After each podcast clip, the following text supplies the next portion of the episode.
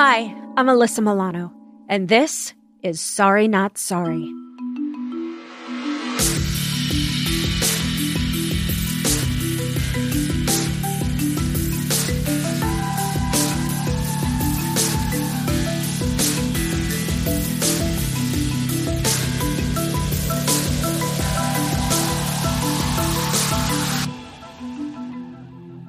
My guest today is Jim Sciutto. Jim is an Emmy Award winning journalist, senior national security correspondent for CNN, and the author of the new book, The Madman Theory Trump Takes on the World. We're going to ask you to take a moment now to evaluate the statements and decisions in just a single day of the sitting president of the United States. Why do you keep using this? A lot of it comes from China. Racist. It's not racist at all, no, not at all. I was really being tough, and so was he. And we would go back and forth, and then we fell in love. Okay? No, really. He wrote me beautiful letters, and they're great letters. We fell in love. Now, Trump is cozying up Duterte, and that's kind of messed up because Duterte has declared a war on drugs. And in the past year, Philippine national police officers and unidentified vigilantes have killed over 7,000 people. And today, Britain's prime minister branded as ridiculous. Suggestions by the White House that British spies wiretapped Mr. Trump last year at the request of President Obama. Hi, everyone. I'm Jim Sciutto. I'm fighting for facts over alternative facts. Sorry, not sorry. Jim, thank you so much for being a part of the podcast. Will you do me a favor and just explain to my listeners what the madman theory is and where it originated? Thank you, first of all, for having me. I've, I've really been looking forward to this. Okay, so madman theory originated with Nixon. He famously or infamously, during his administration, deliberately communicated or had it communicated to US adversaries that he was just mad enough to do crazy stuff, that he thought would gain advantage. Example, and I talk about this at the start of the book. During the height of the Vietnam War, he had Henry Kissinger, his national security advisor at the time, communicate to the North Vietnamese that the boss, Nixon, was just crazy enough to nuke North Vietnam. Listen, I don't want a president uh, who's warm on the outside and warm on the inside, too. There are White House conversations recorded.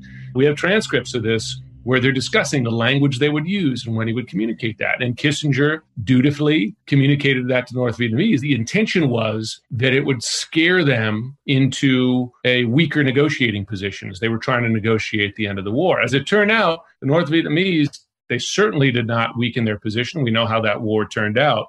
But oddly enough, Nixon and his friends own the madman theory as a strategy. They write about it. I mean, H.R. Haldeman writes about it in his memoirs as a positive thing and a valuable tool in world affairs. That's the origin of it. Now, Trump himself has never referenced Nixon in his use of this kind of tactic, and he has innovated in many ways, if you want to call it innovation, but has followed a kind of similar thing, which is to shock and awe, right? Your adversary at times, but also even your allies. That's one of the things about Trump is that he's just right. as likely to scare or attempt to scare, say, China or North Korea, you know, fire and fury, as he is Canada. You know, I mean, Canada, the steel tariffs, or NATO allies. Heck, we'll pull out if you don't pay more money. So that's the origin. And then Trump, of course, like with so many things, he puts his own sometimes alarming spin on it.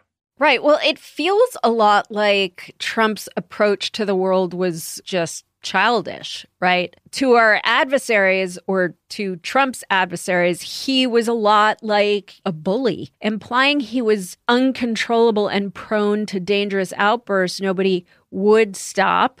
And to our allies, he was just like this petulant child threatening to take his toys and go home like he did in South Korea. So, is this a valid strategy or was it just that, a child in charge? Well, by and large, it hasn't worked. So it certainly hasn't been a broadly successful strategy. In fact, you could run through, and I do it in the book, a lot of ways that it failed. One element to that is like the schoolyard bully, right? He's a paper tiger. It's false strength. And one of the ironies of this is that Trump and his acolytes and defenders imagine that he has scared the world into respecting the US again. The fact is, if you look at the decisions of the Iranians or the Russians or the Chinese or the North Koreans, frankly, that's just not true. They've tested Trump. And in many respects, they become more, not less dangerous. I mean, North Korea has more, not fewer, nuclear weapons today than it did four years ago. It's got more advanced missiles, more likely to be able to hit the US today than it had four years ago. You know, he is, he's sort of like the childish schoolyard bully, but the one who behind his back, right? Folks are saying that guy's got nothing. So in your book, you talk about Trump's national security advisors going into briefings and realizing Trump had not prepared at all and was not able to really receive complicated information. Can you talk a little bit about that? Or information he didn't want to hear. You know, again, there's a childish aspect to that. But the main thing to begin, he didn't read, right? He just didn't read. And early on in his term, this became very clear to his security briefers, his national security advisors. He is the first, in my experience, that had no foundation or framework to understand what is what the limits of intelligence are, what the purpose of it was, and the way that we discuss it. So um, I do a lot of sports analogies. It's like playing pickup basketball with one runner. At the time, National Security Advisor H.R. McMaster came out of the military. As he realized this, he came up with a strategy. He said, let's boil down the briefing notes, which aren't that long. We're not talking about like 100 pages, we're talking about three or four pages. But since the president wasn't reading those, McMaster and his team, they boiled it down to note cards with three bullet points hoping that the president would get through those. And again, we're not talking about like sports headlines, right? We're talking about bullet points on the biggest national security threats to this country Iran and Russia and China. So they tried that. And then they realized that he wasn't even reading all three of those. Typically, he would just get through the first two bullet points. oh my God. So they started concentrating as much as they could in the first two and kind of made the third bullet point a throwaway point. And then after a while, the guy just wasn't reading. And they knew this because when they came to him with this stuff, they could tell. It's sort of like when your kids don't do their homework, right? Yeah, yeah, of course. You can tell if someone's them, just bullshitting you. It's the first time they've heard it. And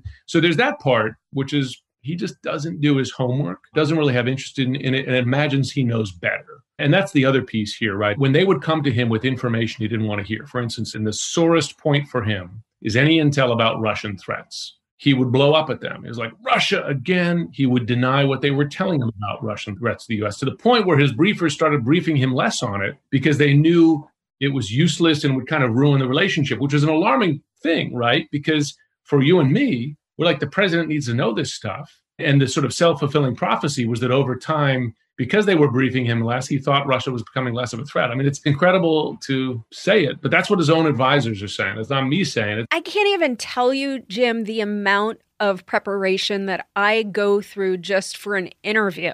If I am speaking to CNN on the Equal Rights Amendment or on immigration, I mean, I have files and files of research that I do that I keep on file in case I need to bring it out. And I'm an actress.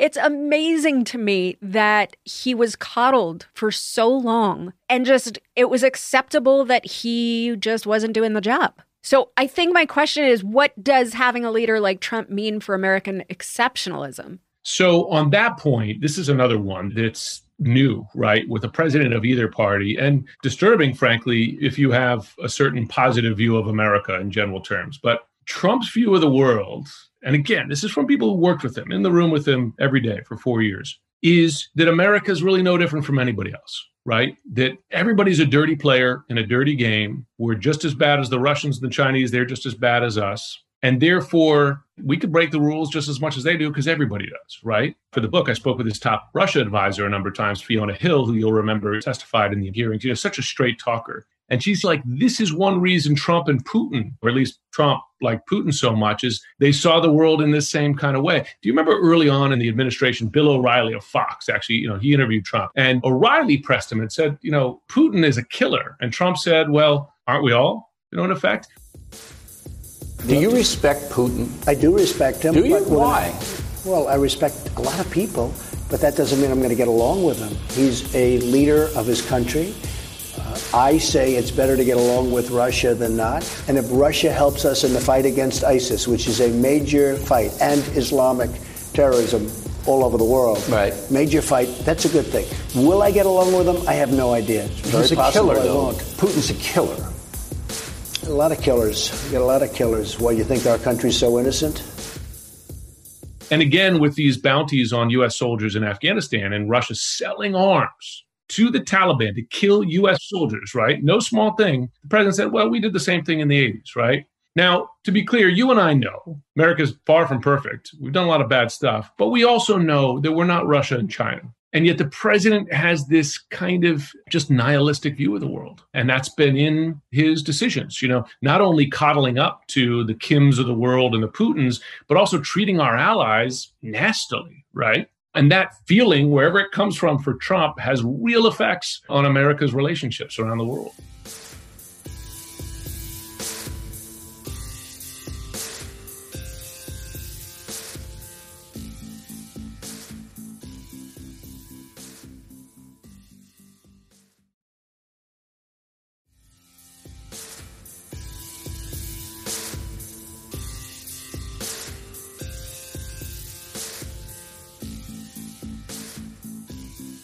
I keep thinking about everything that you're saying in the context of the election and how he has handled this in not only refusing to concede, but just his tweets. And it makes a picture that is so much more, I think, it's got such more precision because we have seen now over the last four years how nothing is surprising anymore. And I don't know what is going to happen in the next however many days we have until Joe Biden is sworn in. What do you think is going to happen? A couple things like we're seeing. One, like we were talking about, the president does want to hear intelligence about stuff he just doesn't want to hear about, right? So here you have it. He doesn't want to hear that he lost. He doesn't want to accept it. He wants to lie about it, frankly, and he is. And he has folks around him that are willing to indulge that. And not just folks in the White House, but the senior leaders of the Republican Party.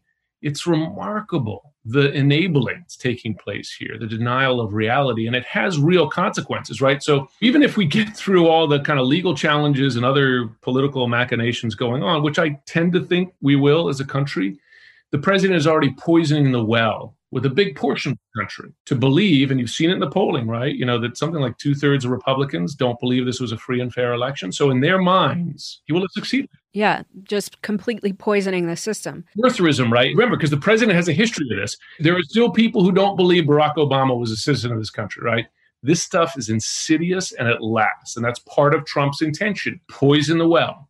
And he doesn't care. Why do you think the Republican Party isn't standing up to him? Like, what do they have to gain at this point? He is a losing president with a losing message who has botched a pandemic. How do any of these Republicans feel like aligning themselves to what is happening or what has happened in the last four years? Is a good move. You know, I'm with you. I, I keep asking that questions of the folks on our show coming on. In a close election, you could anticipate in some of these states you're going to end up in court.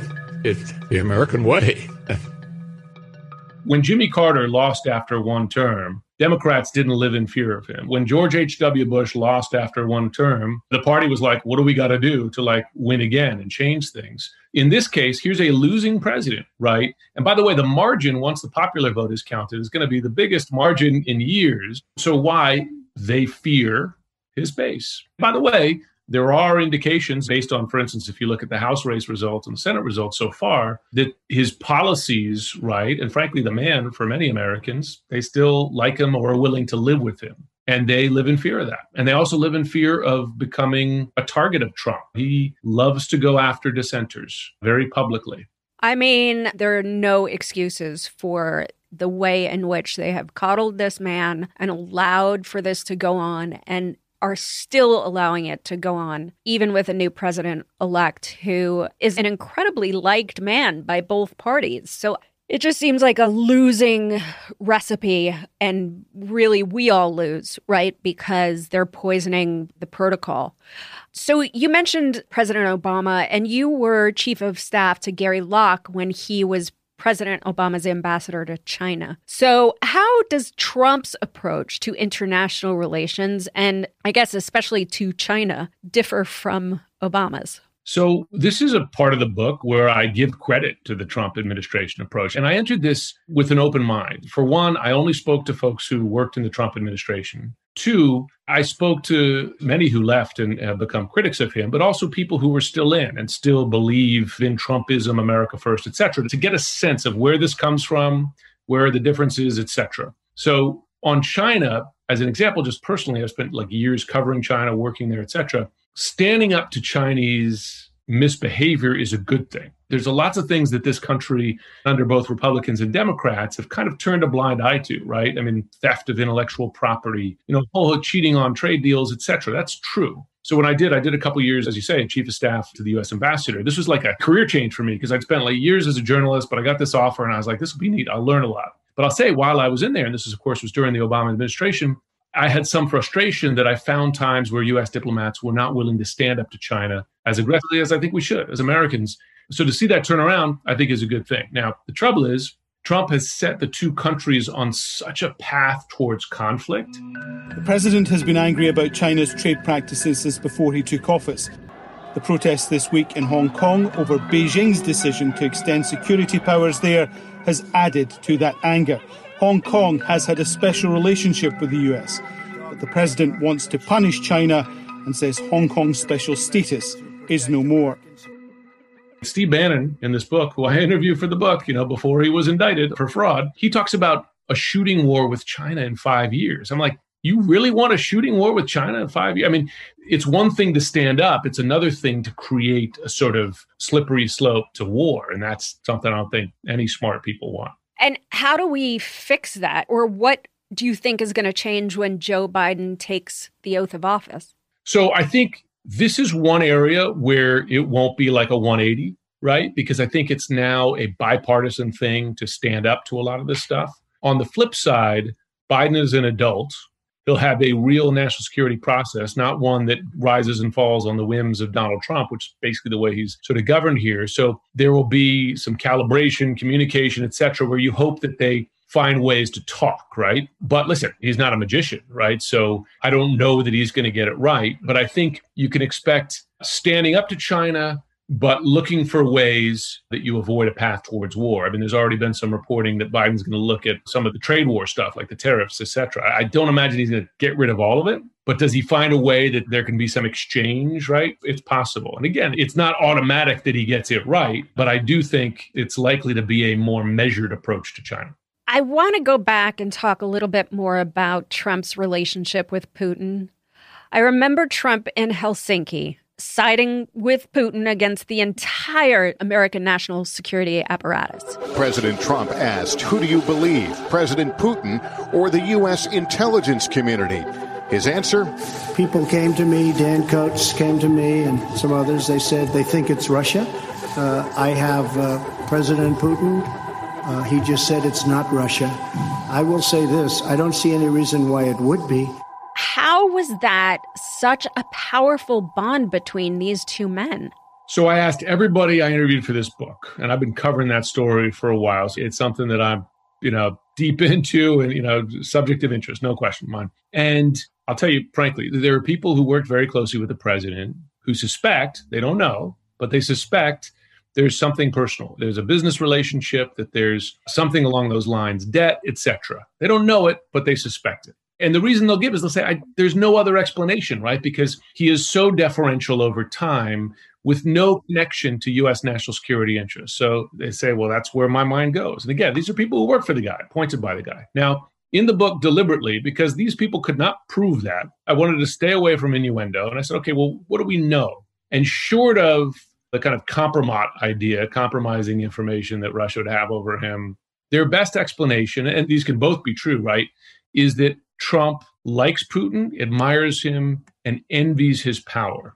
And like I was saying before, shares with Putin this kind of nihilistic zero sum view of the world, kind of a mob boss view of the world. You know, it's business. You and I can do business together. Now, the irony of that, right, is that Putin takes advantage of him, right? I mean, that Trump imagines himself as an equal player in this game and he's getting his ass kicked, right?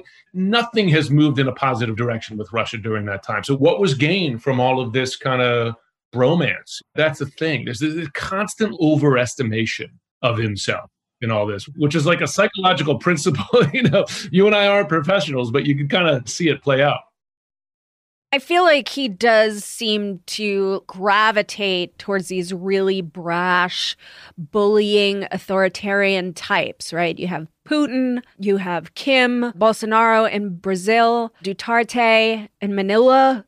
While he has a real, real distaste, it seems, for more thoughtful leaders like Macron in France, and especially, of course, women who lead nations like Merkel in Germany. What does that say about him? It's interesting. So, one, he imagines himself to be a tough guy like they are. When in reality, when it plays out, he's not really, but he imagines himself to be. The other one, this is really interesting to me. And again, Fiona Hill talks to me about this and others. The weird thing about Trump is he has more hostility towards allies than adversaries. Why is that? Because in his worldview, the Allies are freeloading off of us, so they owe us something. Merkel owes us something because we have the troops in Germany. Canada owes us something because, I don't know, just because, just because they're Canada. South Korea owes us something, even though they're the ones on the other side of the border with North Korea. I have this mind bending conversation in the book with Peter Navarro, Trump's trade advisor, but one of Trump's confidants, because he's taken on a whole host of responsibilities beyond trade, like hydroxychloroquine, right? You know, among other things, you know, he was touting that.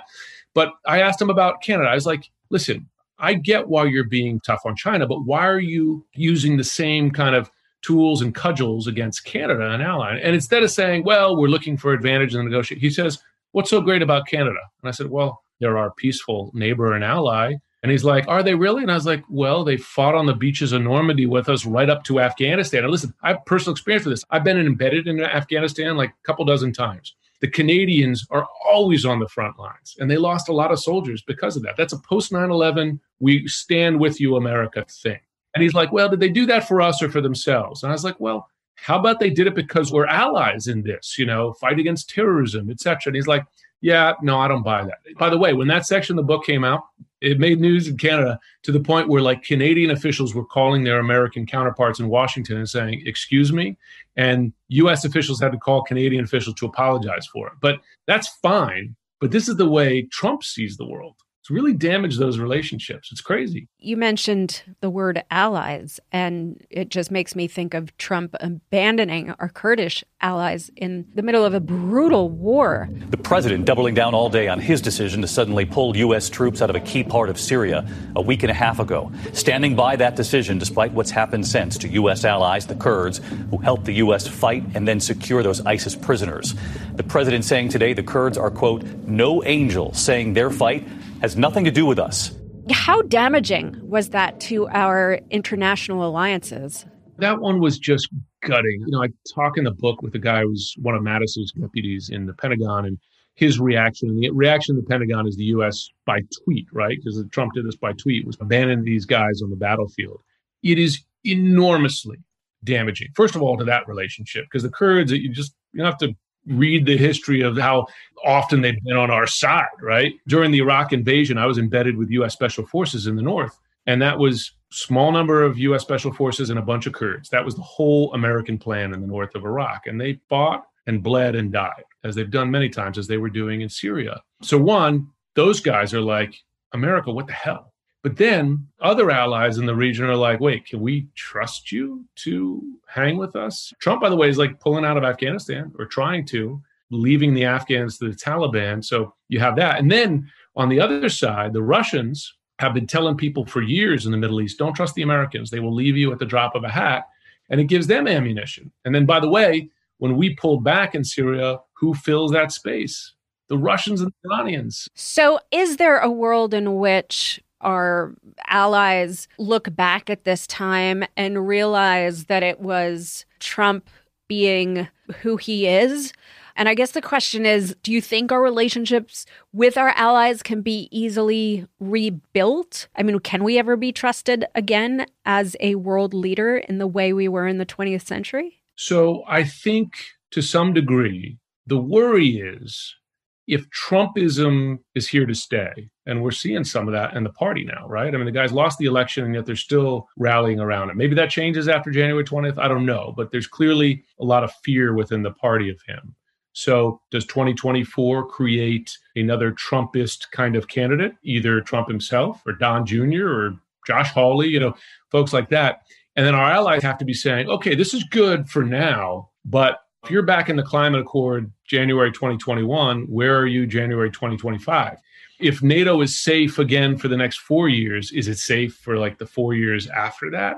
This is like the difference, right? Is that a lot of these things used to be bipartisan. Republicans and Democrats agreed Russia's a bad guy, right? We're going to stand up to them. NATO's a good thing. We stand by our allies in the field.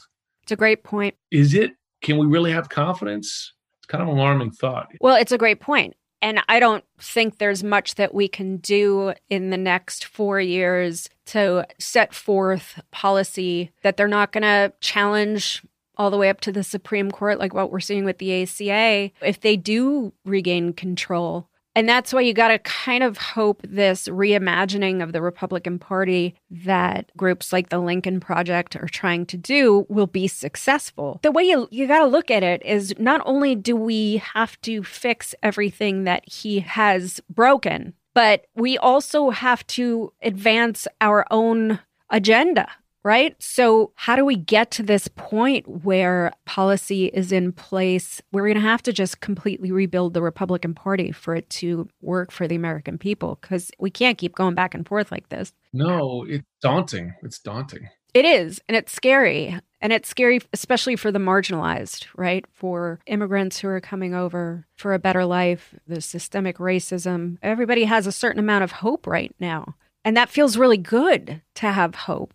So to squash that hope in four years from now and just go back to this really, really hurtful part of the Republican Party would be devastating, I think. Not only for the country, but for people personally.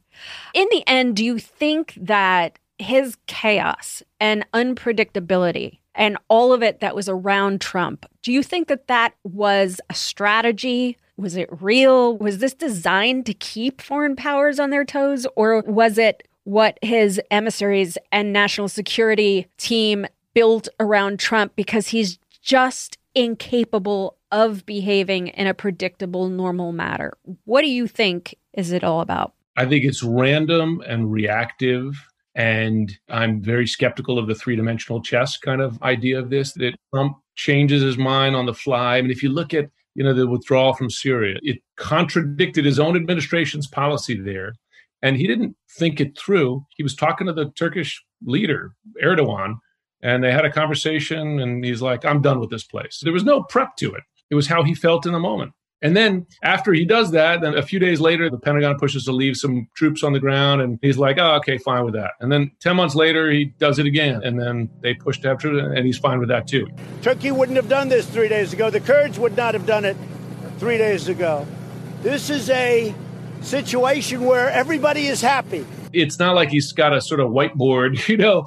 I don't think planning. Right. I mean, there are some bigger picture guiding, I don't know if you want to call them principles, but ways of doing business here. One, like I was saying before, he kind of thinks we're all dirty players in a dirty game, right? There's no sort of American mission in the world beyond just power plays. So that's kind of a consistent thing. There's also very much a self interest in all these decisions, right? What is my political gain? Pulling the troops out of Afghanistan? Sure, screws the Afghans, right? But oh wait, is this going to give me a good talking point in the election campaign? Fine. You know, his own advisors say that. So you have some kind of consistent pieces of it, but it's not like it's drawn from some sort of grand philosophy. It's like a Queen's real estate way of dealing with the world, right? You can take the boy out of Queens, but you can't, can't take the Queens out of the boy. Right. What do you think is the common denominator, though, of all of his moves? Is it a desire for power? Is it more hotels? Is it like, what is it that drives him? Self interest power and self interest, right? That's the one consistent thread through all these decisions. Now, are there times when his self interest he believes is connected to the national interest? Absolutely. He thinks that renegotiating trade deals helps the country, right? That his view we've been taken advantage of, right? But when you speak to his own advisors, what wins out in this? You know, when push comes to shove, is what serves him and his power best. And by the way, we're seeing that play out with this election right now. The institution of the US election, be damned. I don't care. I got to look for the best way, you know, burn I, it all down. Burn it all down. Man, if I can't like sort of overturn the election, at least I'm going to question it so that when I start Trump TV or whatever comes next, I could say it was stolen from me. You know that, folks, right? It's pretty remarkable.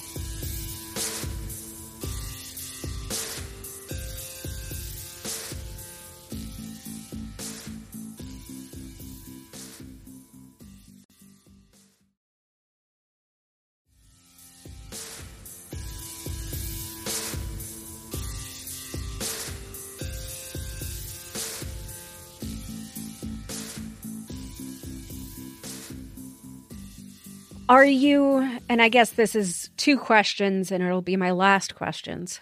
Are you hopeful that things can get better?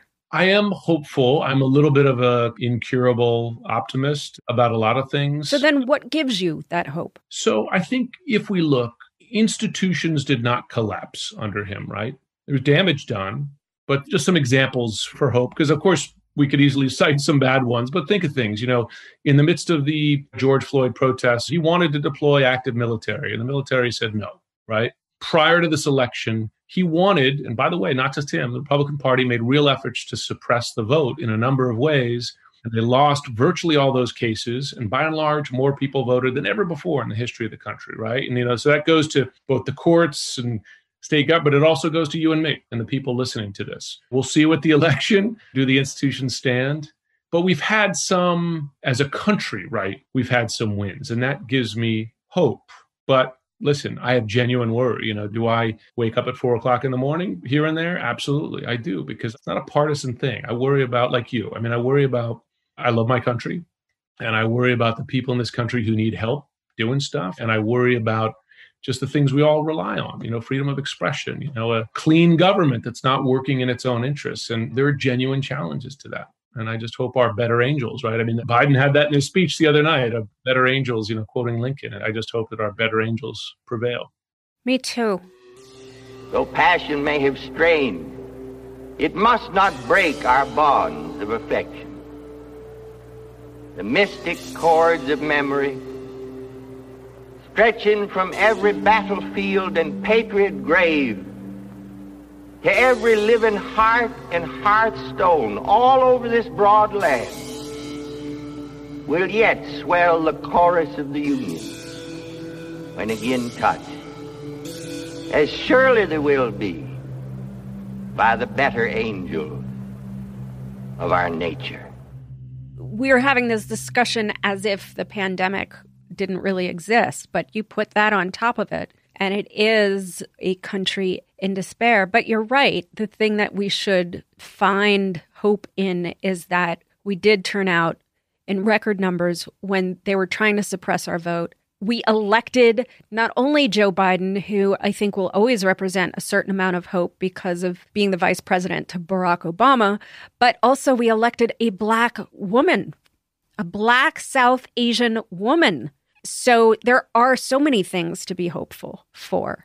I was with ABC News for a long time and I spent like 10 years in London as a foreign correspondent, like after 9 11. So the bulk of that time was the George W. Bush years. And you remember, George W. Bush was not loved overseas, right? It was not a Trump degree, but he was not. And I remember in the lead up to the 2008 election, a lot of my European friends, French friends, and British friends, they would say to me, There is no way your country will elect a black man no way, your country's too racist. And listen, there were Americans who thought about that too, concerns. And lo and behold, twice, you know, and I remember there was this kind of self reckoning afterwards there, like in France and the UK, because they look at their own parliaments, for instance, which are very homogenous, right? There's not a lot of multiculturalism diversity in there that said, huh, why aren't we doing that? You know, so I feel like America, and I've spent a lot of time overseas, you know, we often surprise on the downside, but we have the capability of surprising on the upside as well. So maybe we'll still do that. I hope so. we do have an incredible capacity to self correct, and that's beautiful. But I'd like for the American people and families across the country for their safety, health, and livelihoods and happiness to be dependent on the whim of a political figure or a non political figure that is elected into office. I'd like for the American people to have some sense of stability and to not have to struggle for everything. And we got to go to a better place coming out of Trump than we were going in because we are now fully aware of our weaknesses as a country. That's what gives me hope is that I'm hopeful that we'll come out of it better than we went into it. And also, my kids give me hope. Yeah, I'm the same way. I think of the way they're ahead of us on so many things. Like my middle son is like big on the environment. He's like, why are we driving this car right now? We're killing the environment, right? He's like, if I were president, I would ban gasoline. You know, I think that they're thinking in ways and in solutions that, like you, I have hope in. Yeah, my kid the other day, we were walking up the stairs and Milo and I have this thing where I'll say I love you and he'll say I love you more and I'll say it's impossible. I grew you in my belly. Like there's no way you could love me more. And then he'll say something like, "Well, I do. I love you more." And I said without even thinking about it and it was a back and forth. I said, "Well, I love you more than life." And he stopped dead in his tracks and he rightfully said to me, "Mom, that's not right. That's not good. That's not healthy." He's 9. And I was like, "You know what? You're right. I shouldn't have said that, and I shouldn't put that kind of pressure on you. But there is a sense that they're so much further advanced. Well, they've had to be. They're living through a pandemic, for fuck's sake. We don't know what kind of implications this is going to have on our children. Any of this, and the stress that parents have been under during this administration, and the struggle the financial struggle that most Americans are living through in this divide in wealth. It's a hard life right now living in this country for most Americans. And it would be that way without the pandemic. But then you put the pandemic on top of that and how there has been absolutely no plan whatsoever. But, you know, with everything that you're saying and what you talk about in the book, that's the way he rolls. So it shouldn't be that surprising. Thank you, Jim, for all that you do for writing this really interesting perspective, but also for being a part of the podcast. Thank you. Thanks for having me. I really enjoyed the conversation. I hope we can keep it up. Look, we're done with the chaos. We're done with the racism. We're done with the tweets, the anger, the hate, the failure, the irresponsibility. But we got a lot of work to do, folks. We've learned something important from Trump, or at least been reminded of it. America is the most important piece in the puzzle for world security and prosperity. And when there is chaos at the top of our political structure, there is chaos in the world. And world chaos is dangerous. The next four years with Joe Biden as president have to be a period of rebuilding international relationships, strengthening the global order, and reassuring our allies that Trumpism was an aberration and that the chaotic, incompetent approach to global affairs will never again exist here. And then we have to follow through on our promises. The world is a dangerous place, so many threats, are out there, but so are so many opportunities opportunities for friendship, for peace, for increasing human rights, building prosperity for all people, saving the environment, and so much more. But in order to unlock those opportunities, we need stability, we need thoughtful leadership, and we need allies. President Biden will start that critical rebuilding work for us, but it's on all of us to finish it and never elect a chaos agent like Trump again. Sorry Not Sorry is executive produced by Alyssa Milano. That's me. Our associate producer is Ben Jackson. Editing and engineering by Natasha Jacobs. And music by Josh Cook, Alicia Eagle, and Milo Bugliari. That's my boy. Please subscribe on Spotify, iTunes, or wherever you get your podcasts. And if you like the show, please rate, review, and spread the word. Sorry.